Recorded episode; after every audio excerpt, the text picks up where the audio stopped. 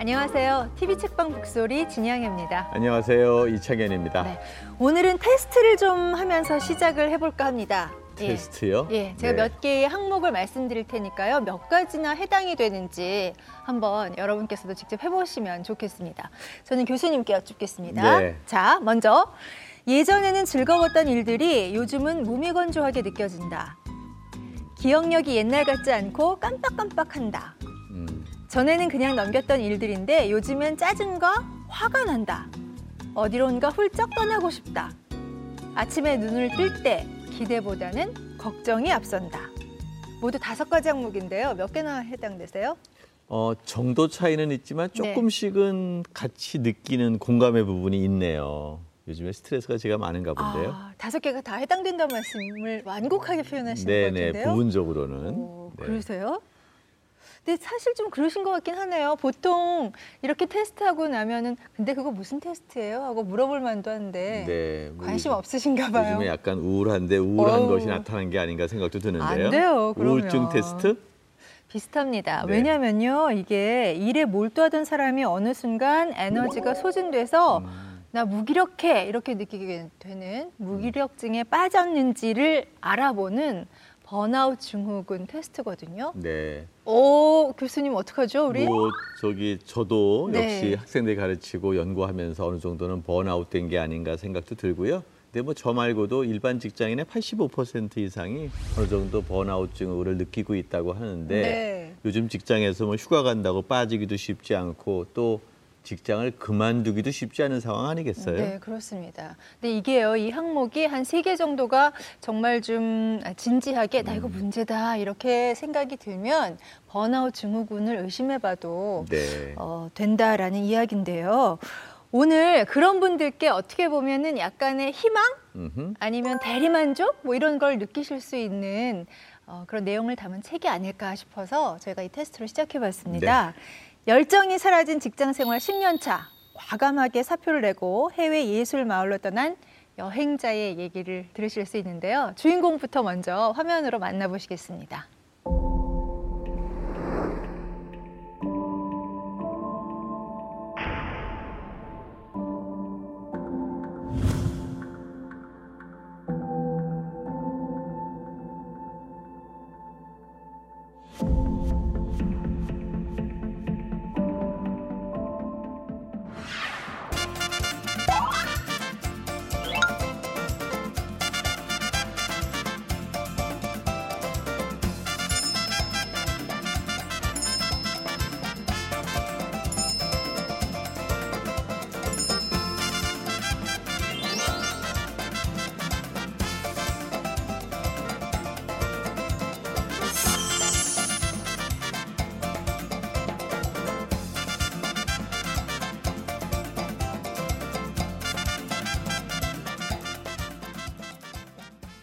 네, 오늘의 주인공입니다. 세계 예술 마을로 떠나다를 쓴 천우연 문화예술 기획자 모셨습니다. 안녕하세요. 네, 안녕하세요. 예. 안녕하세요.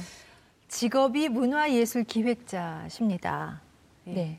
사실 문화예술 기획자라는 것도 그냥 막연하게 생각하면 참 부러운데 저희가 앞에 앞서 소개해드린 내용만으로도 오늘 이 시간이 야 무궁무진 들을 이야기가 많을 것 같다라는 호기심을 갖게 하거든요. 근데 막연해요. 문화예술 기획자가 어떤 일을 하시는 건지 얼마나 몸담으셨는지 뭐 그런 얘기부터 시작하겠습니다. 네.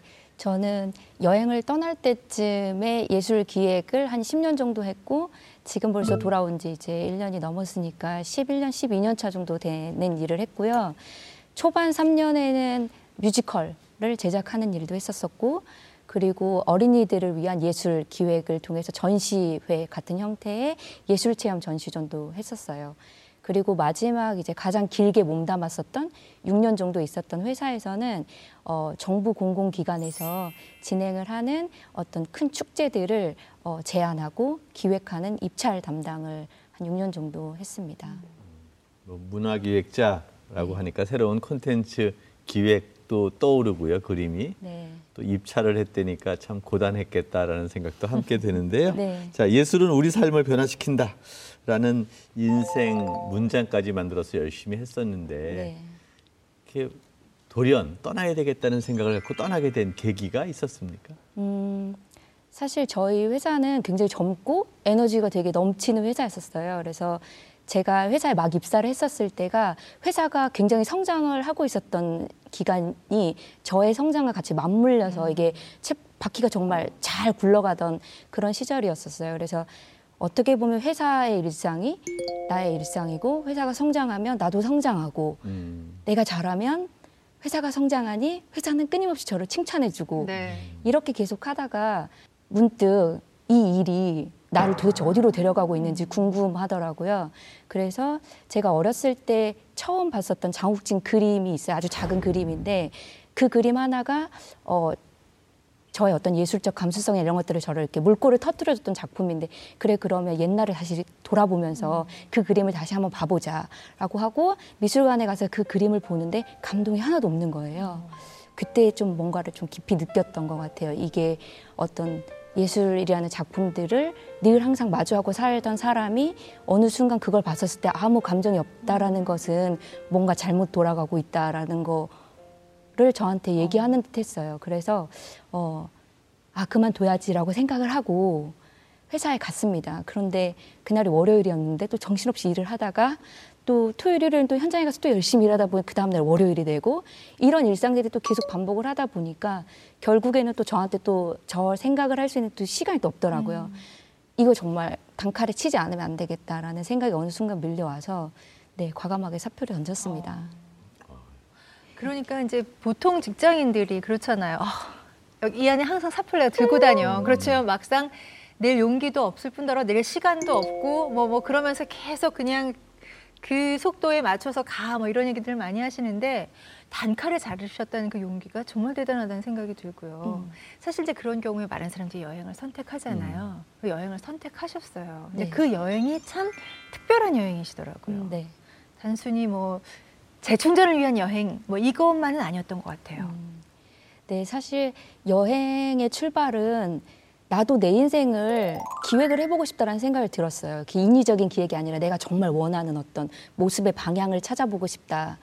늘 항상 이제 어, 어떤 정부의 공공기관의 사업들을 하게 되면 저는 늘 항상 을이 되고 누군가는 갑이 되고 그들이 돈을 주면 우리는 그 돈을 갖고 열심히 기획을 하면 되는데 또 사실 그 기획도 저희 맘대로 할 수는 없어요. 맞아요. 한정된 예산 그리고 목적이 너무 당연한 어떤 그런 축제들의 목적을 딱딱딱 맞춰줘야 되는 입장이기 때문에 그래서 그 순간에 되게 쾌재를 불렀던 것 같아요. 내가 내 돈을 써서 내 예산을 가지고 내가 값도 되고 내가 을도 되고 그리고 내가 기획해서 내가 실행하고 내가 홍보도 하고 어, 그런 여행을 한번 해보고 싶다라는 생각이 들어서 아 그럼 한번 해보자. 라고 하는 순간에 그 기획자의 모든 그 했었던 그런 스킬들이 쭉 다 펼쳐지게 됩니다. 어. 그래서 어, 제가 가장 좋아했던 단어 예술이란 단어를 상위 위에다 놓고 그리고 나를 행복하게 만드는 것이 무엇이 있을까 여러 이야기들을 다 적어 놓은 다음에 비슷한 것들끼리 분류하고 이런 과정이 이제 기획의 과정들이 들어가게 된 거죠. 그래서 총 네 개의 행복하 저를 행복하게 만드는 네 개의 단어를 뽑았고 그 네 개와 가장 어울리는 나라들 아 내가 이 네 가지의 나라에 가서 나의 행복을 찾고 싶다 라고 해서 총 네 가지의 컨셉을 가진 여행을 기획하고 네. 떠났습니다. 아니 말씀을 나누는데요. 본인은 참 좋았어요. 결과도 너무 좋았어요. 음. 그런데 주위에서 사실 염려가 있었을 것 같아요. 말리는 분도 분명히 계셨을 것 같고 또 뭐라 그럴까요? 부모님 반응은 또 어떠셨을지 그것도 궁금하고요. 그러니까 33살에 비혼에 혼자 가겠다라고 얘기하면 웬만한 부모는 박수치기보다는 말릴 것 같은데. 직장도 그만뒀어. 모았던 돈도 다너 투자해. 갔다 와서는 어떻게 하려고 그러니? 뭐 이런 얘기도 있었을 것 같고요. 근데 참 다행인 게 저희 부모님이 오히려 그런 물음보다는 아무 말씀 안 하셔버렸어요. 입을 닫아버리셨어요. 근데 사실 제가 저희 집이 이제 땅끝 해남인데 부모님은 이제 시골에 살고 계시고 저는 이제 서울에서 직장 생활을 하고 있었던 상황이라 이 이야기를 어떻게 꺼내면 좋을까라고 머릿속으로 굉장히 많은 생각을 하고 고속버스에 올라타서 여러 가지 생각들을 했는데요. 사실 해남에 도착하고 나서 아빠한테 뭐라고 먼저 이야기를 할까 그랬는데 어 그냥 솔직하게 어 여행 갈 거예요라고 이야기를 했더니 아빠가 첫 말씀이 사투리로 아따 머리 아파 불고 마이 이런 말씀을 하셨어요. 근데 그 머리 아프다라는 이야기를 딱 듣는 순간 내가 나의 자아를 위하여, 나의 행복을 위하여 이런 이야기를 하게 되면 더 머리 아프실 것 같아서 그냥 딸이 어떻게 살았으면 좋겠냐라고 물었어요. 그냥 그랬더니 너가 행복하면 되지라는 답변을 하시더라고요. 그냥 이 여행이 저를 행복하게 할 것 같아요 라고 그냥 이야기를 드렸더니 네 아무 말씀 안 하시고 사실 가기 전에 이미 비행기표를 다 끊었습니다. 아, 네 거절을 하셨어도 뭐 네. 추진력이 대단하신 분이십니다.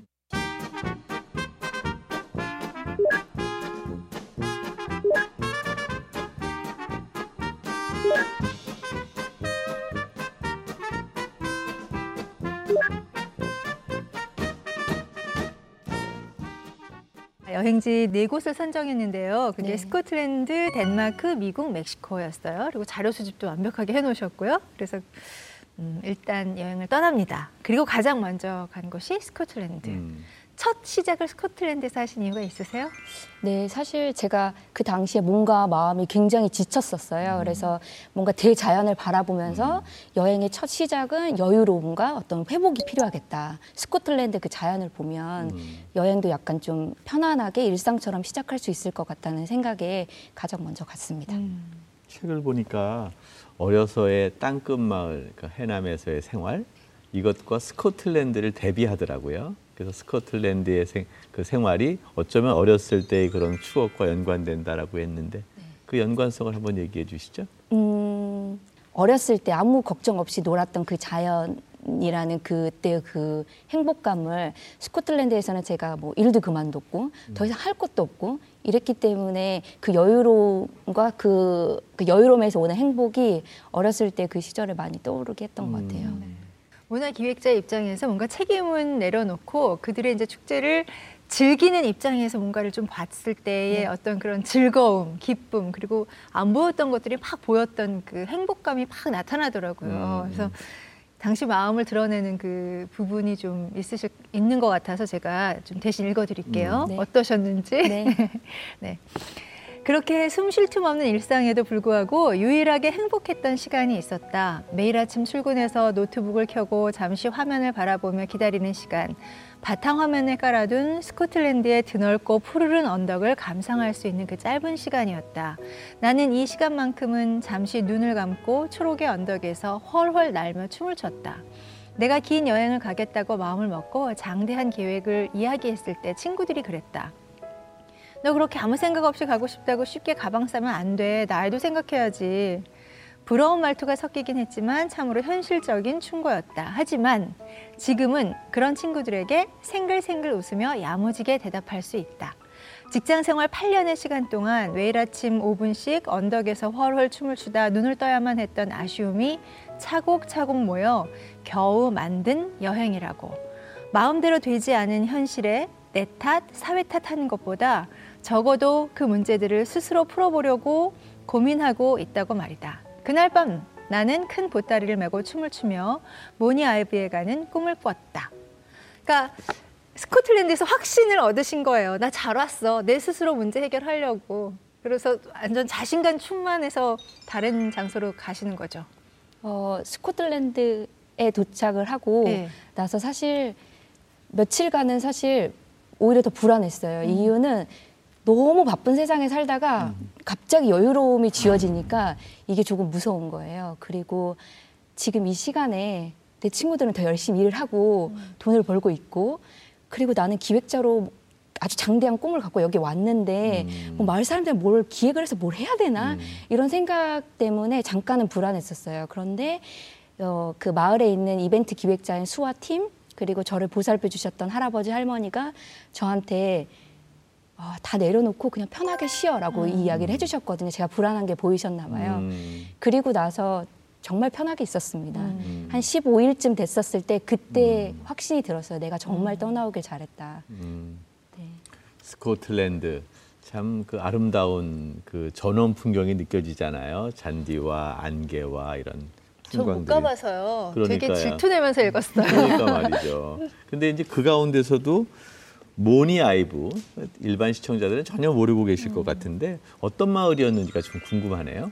이 마을은 어, 스코틀랜드의 수도인 에딘버러에서 한 두시간 정도 기차를 타면 갈 수 있는 남서쪽에 있는 아주 작은 마을이고요.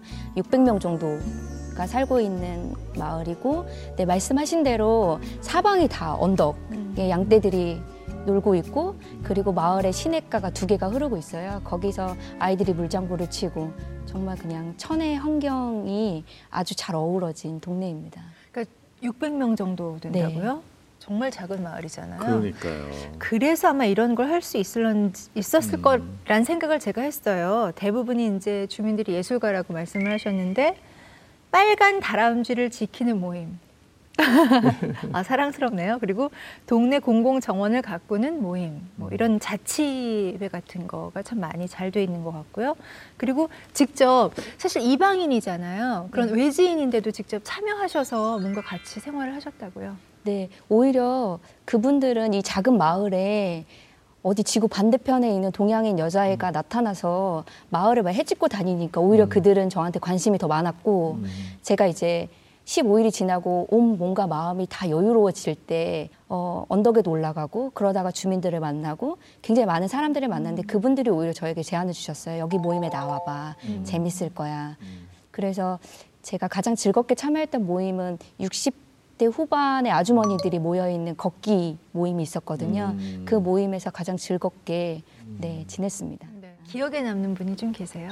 만났던 분 중에서? 음, 제가 기억에 가장 남는 사람은 사실 저를 보살펴 주셨던 할머니 음. 할아버지인데요.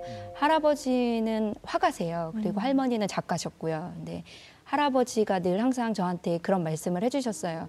어, 여유롭게 가지되 자세히 들여다보라고. 음. 근데 그 말씀이 저한테 그 3개월 동안 저에게 굉장히 많은 영향을 음. 주셨거든요. 그래서 그런 삶의 지혜들을 듣는 게 가장 즐겁고 행복해서 네. 그분이 가장 생각이 납니다. 자, 스코틀랜드에서는 완전히 그러면 용기를 얻으셨고 네. 예, 새로운 그 힘을 충전해서 아, 지금까지도 그 에너지가 제가 느껴지는 것 같아요. 예, 그래서 이제 두 번째 나라로 떠나겠습니다.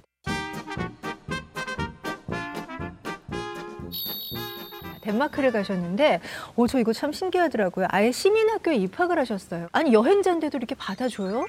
어, 받아주더라고요. 하기야 6개월이면 상당히 네. 짧은 기간은 아니니까. 예. 여기 얘기 좀 해주세요. 예. 일단 시민학교는 기본적으로 어, 모든 사람들이 다 들어갈 수 있어요. 그게 국적이 어느 나라든. 아. 네, 그리고 어, 덴마크에 있는 시민들 중에서도 17살, 17세 이상이면 누구나 인생학교처럼 들어갈 수 있는 음. 학교였기 때문에 들어가는 데는 큰 문제가 없었고요. 네. 뭐 학교 학생들 중에서는 나의 진로 고민이 필요한 학생들은 그곳에서 진로를 고민할 수 있고 또는 직장인들은 잠시 번아웃 되면 음. 잠시 와서 쉬어가는 개념이 될 수도 있고 또 퇴직한 사람들한테는 삶의 무료함을 달랠 수도 있고 저 같은 경우는 뭐 외국에 살고 있지만 뭐 여행차 또는 덴마크의 교육이 궁금해서 하는 친구들은 와서 또 공부할 수 있고 음. 이렇게 근데 학교마다 어, 좀 성격이 좀 있어요.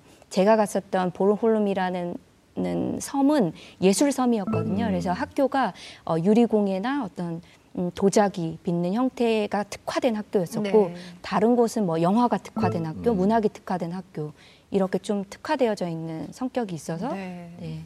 그러니까 놀면서 공부도 하셨어요. 유학하고 오셨네요. 그럼요. 그럼요. 사실 시민 교육의 중요성 또 보편적 교육 얘기하는데 덴마크에 다니다가 여행을 하면서 사고가 났어요. 교통사고를 어떤 사람이 그래서 병원에 갔어요. 음, 관광객의 신분으로 보통 미국에 가면은 그럴 경우 보험도 없으면은 몇 백만 원의 어떤 의료비를 내야 하는데 갔더니 다 치료를 해주고 그냥 가라고 했다는 겁니다. 그러니까 보편적 의료 서비스를 관광객에게도 베푼다는 그런 것들을 보면서 아까 시민 학교에 들어가서 공부하는 거, 그 관광객도 되는 거잖아요. 네네. 그런 보편적 시민 교육이 있었길래 지금의 덴마크의 복지가 만들어진 게 아닌가 생각이 들고요. 북유럽 시민들의 의식들 사실 요즘에 많은 관심들이 있는데 어떻습니까? 음, 제가 가장 문화 충격을 느꼈던 것은 17살과 70살 학생이 있었어요. 둘다다 이제 덴마크 친구들이었는데 둘의 대화가 그렇게 어, 잘 이렇게 오고 갈 수 있는 소통을 할 수 있다라는 게 저는 깜짝 놀랐어요. 근데 그 친구 두 명이 하던 이야기가 행복에 대한 이야기를 했었었는데요. 저희는 나이대가 되면서 각각의 행복의 모습들이나 어떤 사회에서 정의된 어떤 행복들을 쫓아간다라고 하면 그들은 굉장히 멀리 보는 행복에 대해서 이야기를 하더라고요. 그 옆에서 과연 나의 행복은 이 나이 이 순간뿐만이 아니라 길게 봤을 때 어떤 행복을 난 논할 수 있을까? 그들의 대화 속에서 굉장히 많은 부러움이 늘 항상 있었어요. 그러니까 삶의 속도가 좀 다르다는 생각이 음. 드네요. 그리고 내 생활과 유리되지 않은 그러니까 음. 지역 사회와 내 삶과 음, 또. 예, 이게 잘 연계돼서 하루하루를 좀 그 충실하게 보낼 수 있는 뭐 그런 삶의 형태를 지구상 어느 곳에 사는 사람들은 누리고 있구나 이런 생각을 좀 하면서 듣게 되는데요. 다시 좀 우리나라의 사정에 대해서 좀 궁금해지는 게 문화 기획이라는 일을 한다는 건 우리나라에서도 상당히 특이한 일이잖아요. 어떻게 보면은 아주 creative한 일을 하기 때문에 정말 즐겁고 행복할 거다 이런 생각도 들고 또 많은 사람이 하지 않은 일을 하기 때문에 그 직접 피부로 느끼는 문제점도 참 많을 것 같다라는 생각도 하거든요. 한국에서 있을 때 그 일을 하면서 느꼈던 어떤 가장 그 문제점 뭐 이런 게 있었다면 어떤 걸 말씀하실 수 있으시겠어요? 음, 제가 그 여행을 하면서 가장 크게 느꼈었던 거는 이 사람들이 어떻게 시간을 활용하는지 그리고 어, 무언가를 만들어내기에 얼만큼의 많은 시간들을 투여하는지가 굉장히 비교가 많이 됐어요. 제가 음, 사업들을 준비하는 그 과정이 사실 2, 3개월 안에 준비를 했다가 어, 시작을 하고 그리고 내년 사업은 또 그때 그 이전 2, 3개월 안에 또 진행을 하고 이렇게 했었던 일들이 굉장히 많았었는데 어, 제가 직장 생활 4년 차쯤 됐었을 때 그 박원순 시장님이 서울시 시장이 된 이후에 문화예술이 조금 저에겐 다르게 다가왔어요. 이유는 이전의 문화예술은 어떤 행사와 어떤 되게 반짝거리는 어떤 느낌으로 다가왔었다라고 하면 그때는 정말 마을 깊숙이 사람 바로 곁에서 하는 어, 키워드에 대한 완전히 다른 개념으로 예술을 받아들이기 시작을 했어요. 그때 제가 느낀 게, 아, 이거는 짧게 보고 접근할 문제가 아니다. 하지만 시스템은 늘 2, 3개월 안에 준비를 해서 모든 거를 맞춰야 된다. 라는 것들이 어, 굉장히 절 다급하게 만들었었거든요. 그러니까 문화예술이라는 기획이 긴 시간을 놓고 그 시간을 잘 활용을 했으면 좋겠는데 항상 저에게 주어진 시간들이 너무 짧다라는 거 그리고 그걸로 마치 모든 게 다 변했다는 듯이 결과 보고를 만들어내야 되고 음. 그런 것들이 좀 많이 힘들었었죠. 그 수미 일관한 것 같아요. 뭐 스코틀랜드 이야기도 하고 덴마크 얘기도 하면서 한국의 문화 계약이 너무 1년, 2년의 단기적인 계획이다. 또 해외에서 보니까 2, 30년의 마을의 변화를 기획하는 것이다. 이게 제일 중요한 차이가 아닐까 생각이 드는데요. 자, 이제 그러면 대서양을 넘어서 미국으로 한번 건너가 볼까요? 네.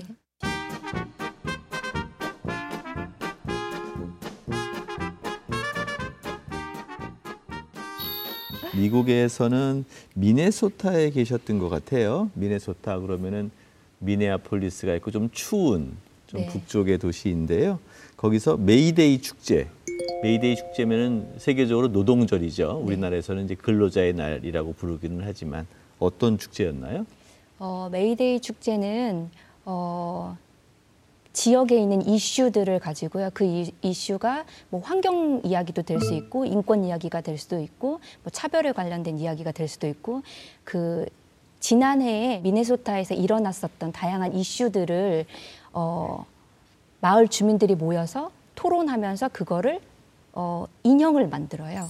그래서 그 인형을 만들어서 5월 1일 노동자의 날에 미네소타의 가장 큰 도로로 나와서 한 2천 명 정도 되는 규모가 그 자기가 만든 인형을 들고 퍼레이드를 해요. 그러니까 인형을 만들고 들고 나와서 해, 어, 마칭하는 행위가 중요한 게 아니라요. 그 인형 어떤 인형을 만들고 그 인형이 도대체 무슨 메시지를 가지고 있느냐가 굉장히 중요한 축제였는데 이걸 만드는 그 과정이 3개월이 앞에가 있어요. 그래서 그 과정을 사실 가장 깊게 참여하고 싶었었고, 자꾸 그 서울에 있었을 때 기획하면서 마을 안에서 들어갔었을 때 예술이 어떤 작용들을 하고 싶은지를 깊이 있게 보고 싶었는데 거기서 그런 메시지들을 좀 많이 찾았어요. 그래서 네. 그 인형 하나를 만드는데 어, 한 가지의 큰 주제를 그 디렉터랑 그리고 예술가들이 이제 모여서 어, 정해요. 그리고 이 주제가 좋은지에 대한 이야기들을 마을 주민들을 다 불러서 한 세 번 정도 워크, 워크샵을 하거든요. 그래서 결국 그 마을 사람들의 어, 생각하고 있는 이 이슈들을 다 모아서 다섯 가지 주제로 다시 쪼개고 이 다섯 가지 주제가 가지고 있는 메시지가 뭐 첫 번째가 뭐 흑인에 대한 차별이다라고 하면 뭐 두 번째는 환경에 대한 이야기다라고 하면 어 워크샵 한 달 전에 주민 워크샵 한 달 전에 모든 주민들을 불러 모아놓고 다섯 개 중에 너 어디 가서 하고 싶니?라고 이제 이야기를 해요. 우리는 전체적인 메시지가 이러니까 너희들이 가고 싶은 섹터로 가라라고 하면 흑인들은 대부분 첫 번째 섹터에 많이 가서 이야기를 하겠죠. 그리고 자기가 가지고 있는 그 응어리들 그리고 해결하고 싶어 하는 어떤 그런 욕구가 있는 그룹에 가서 마음 맞은 사람들끼리 인형을 만들면서 치유하는 과정들이 일어나요. 네. 지금 말씀을 이제 자세하게 해주셨는데 이런 축제를 42년 동안 이끌고 있는 기획자가 있어요. 저 상당히 이게 인상적이었는데요. 42년을 한 사람이 쭉 이끌었다는 말씀이신 거잖아요. 샌디? 네. 그 집에 머무르셨다면서요. 네. 어떻게 보면은 같은 일을 하는 대선배일 수도 있고 네. 다른 보통 사람들이 함께 생활을 하는 것과는 다르게 분명히 뭔가 느낀 게 많았을 것 같다는 생각이 들어요. 어, 네, 되게 많은 생각들을 어떤 걸 배울까? 네. 나는 그녀에게 어떤 거를 얻어갈 수 있을까? 이런 고민들도 되게 많았었어요. 그런데 처음 주민 워크샵을 다 하고 난 다음에 너무 많은 이야기들이 나와서 샌디한테 그날 저녁에 물어봤어요.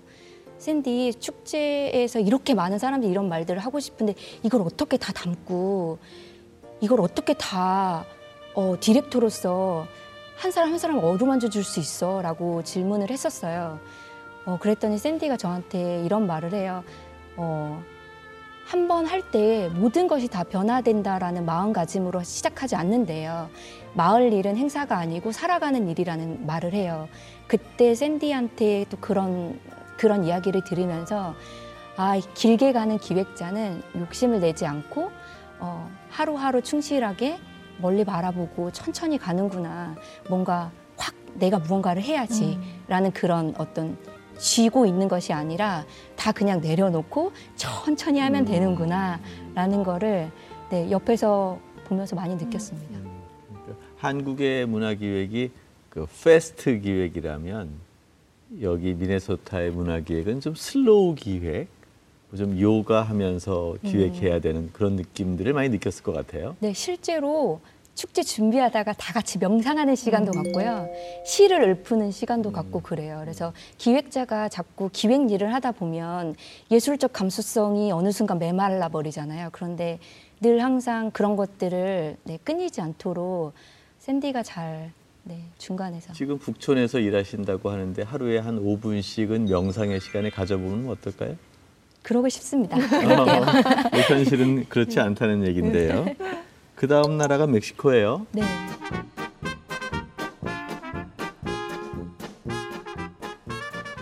네, 이제 미국에서 한국에 올 줄 알았더니 또 어디를 한 군데 들렸어요. 멕시코 바로 붙어 있는 데인데 사실 우리나라 사람들한테는 좀 낯선 공간이지만 되게 매력이 있는 것 같아요. 아즈텍 문화 또는 스페인 문화 그리고 멕시코의 문화 그래서 세 가지 문화가 딱 겹쳐져 있는 그런 공간인데 거기서 뭘 느끼셨어요?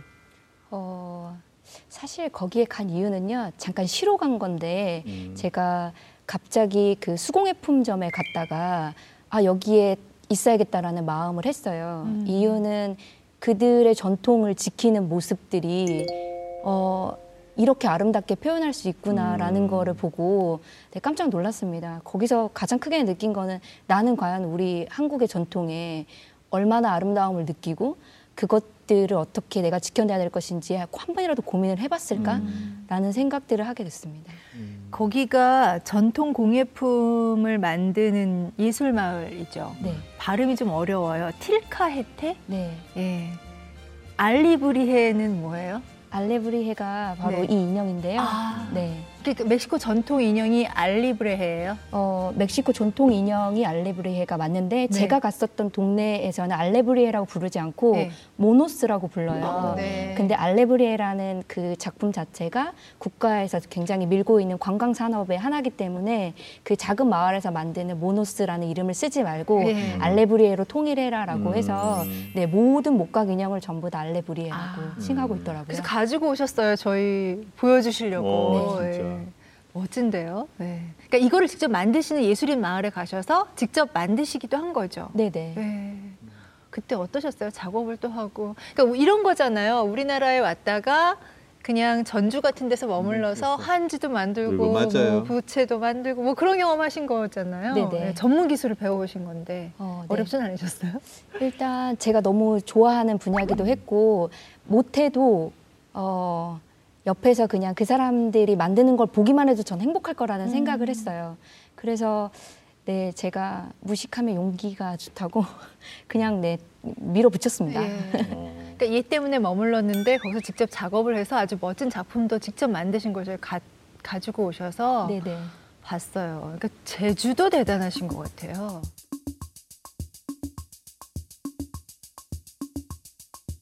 또 있습니다. 자랑거리가 이 책을 직접 만드셨는데 네. 멕시코에서 만들어서 가져오신 책이에요. 네.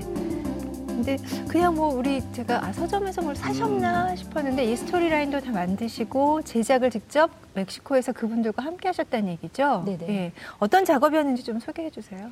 어, 이 책을 만들게 된 계기는 사실 어, 어떻게 하면 이 사람들과 3, 4개월을 함께 즐겁게 보낼 수 있을까라는 음. 생각의 출발이었어요. 근데 책을 만들면서 부족들이 어떻게 나무를 대하고 하는 것들을 옆에서 지켜보면서 만들었던 책이고요. 네. 그러니까 어. 이 종이까지도 다, 다 그쪽 마을에서 직접 만든 종인 거죠. 네. 공산품이 아닌 거죠. 네, 이 종이는 아마떼라는 저희 한국에서 보면 이제 한지 같은 네. 개념에 굉장히 정제되지 않은 음. 선인장 껍데기를 가지고 만든 종이인데요. 예. 이거는 그 옆마을에서 만들었고, 음. 네, 이 마을은 네, 알레브리에 충성하고 있는 마을이라서. 그래요. 네, 네. 그리고- 그럼 이 안에 이렇게 뭐 색깔을 넣거나 이런 것도 다 직접 만들고 네. 그러나요? 이 색은 전부 제가 마을에 있는 벽, 그리고 마을 사람들의 옷, 이런 어. 것들 다 사진을 찍었어요. 어. 그래서 네. 이 사진을 인쇄를 해서 가장 알맞는 곳에다 콜라주 같은 느낌으로 음. 이제 집어 넣어서 만든. 예.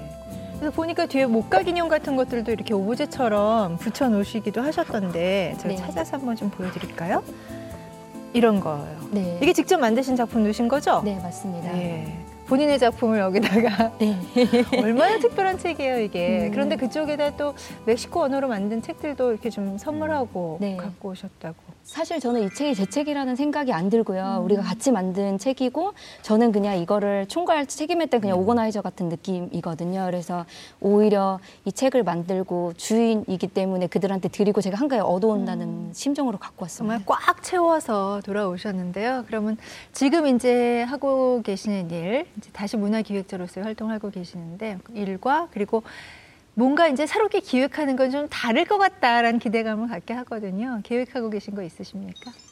사실 어떤 큰 축제나 이런 것들을 만들 생각은 지금 없고요. 그리고 만약에 그 축제가 만든다라고 해도 굉장히 작은 축제로 시작을 해야겠다라는 생각이 들고 지금은 이제 한 5년 정도 안에 제 땅끝 마을, 제 고향으로 다시 돌아가서 자연과 함께 살고 싶어 하는 살고 싶은 그것을 네, 실현해 보려고 네. 네, 지금 조금 준비 중입니다. 그리고 그곳에서 이제 사람들과 같이 살면서 네. 아주 작게 작게 뭔가 만들 수 네. 있지 않을까. 그 시작하시면 저희도 한번 놀러 가겠습니다. 네. 예, 5년 후 땅끝 마을의 5년 축제? 안에. 5년 안에 알겠습니다. 네. 야, 그 저기 제주 올레 그 기획한 분이 계시잖아요. 음. 서울서 기자 생활하고 이렇게 하다가 고향에 내려가서 제주 올레를 만들었는데 이제 해남 올레 뭐 어, 이런 게? 어, 그런 중의적인 표현으로 네, 네. 그런 게 만들어지지 않을까라는 생각이 들어요. 네. 아주 기대가 많습니다. 마지막으로 저희가 내 인생의 한 구절 음. 우리 천우연 작가님의 가슴 속에 오랫동안 남는 책에서 만난 내 인생의 한 구절이 있다면 한번 소개해 주죠. 이거는 제가 이제 고등학교 때 처음 봤던 그림 장욱진 그림 음. 책에 나와 있었던 이야기인데요. 장욱진 화백이 그런 말을 해요. 화폭이 크면 그림이 싱거워진다. 이 문장 한마디가 음. 제 삶을 굉장히 많이 바꿨거든요. 음. 그래서 네, 작, 작은 것들 바라보는 음. 눈, 어, 큰 것보다는 욕심내지 않고 살아가는 삶. 네, 그래서 그 구절을 같이 나누고 싶습니다. 네. 손우연 작가님의 모습하고도 너무 어울린 것 같아요. 네, 제가 작습니다. 작으면서도 온팡지다는 것을 네. 그렇게 표현한 게 아닌가 싶고 네. 아주 이번 기획 너무 좋았습니다. 네, 말씀 나누면서요. 저는 무슨 이렇게 아주 신선한 공기를 마음껏 이렇게 음. 호흡한 그런 느낌이었어요. 음. 즐거운 시간 만들어 주셔서 감사하고요. 그리고 적극 응원하겠습니다. 좋은 소식 많이 고맙습니다. 들려 주십시오. 네, 네, 감사합니다. 감사합니다. 고맙습니다.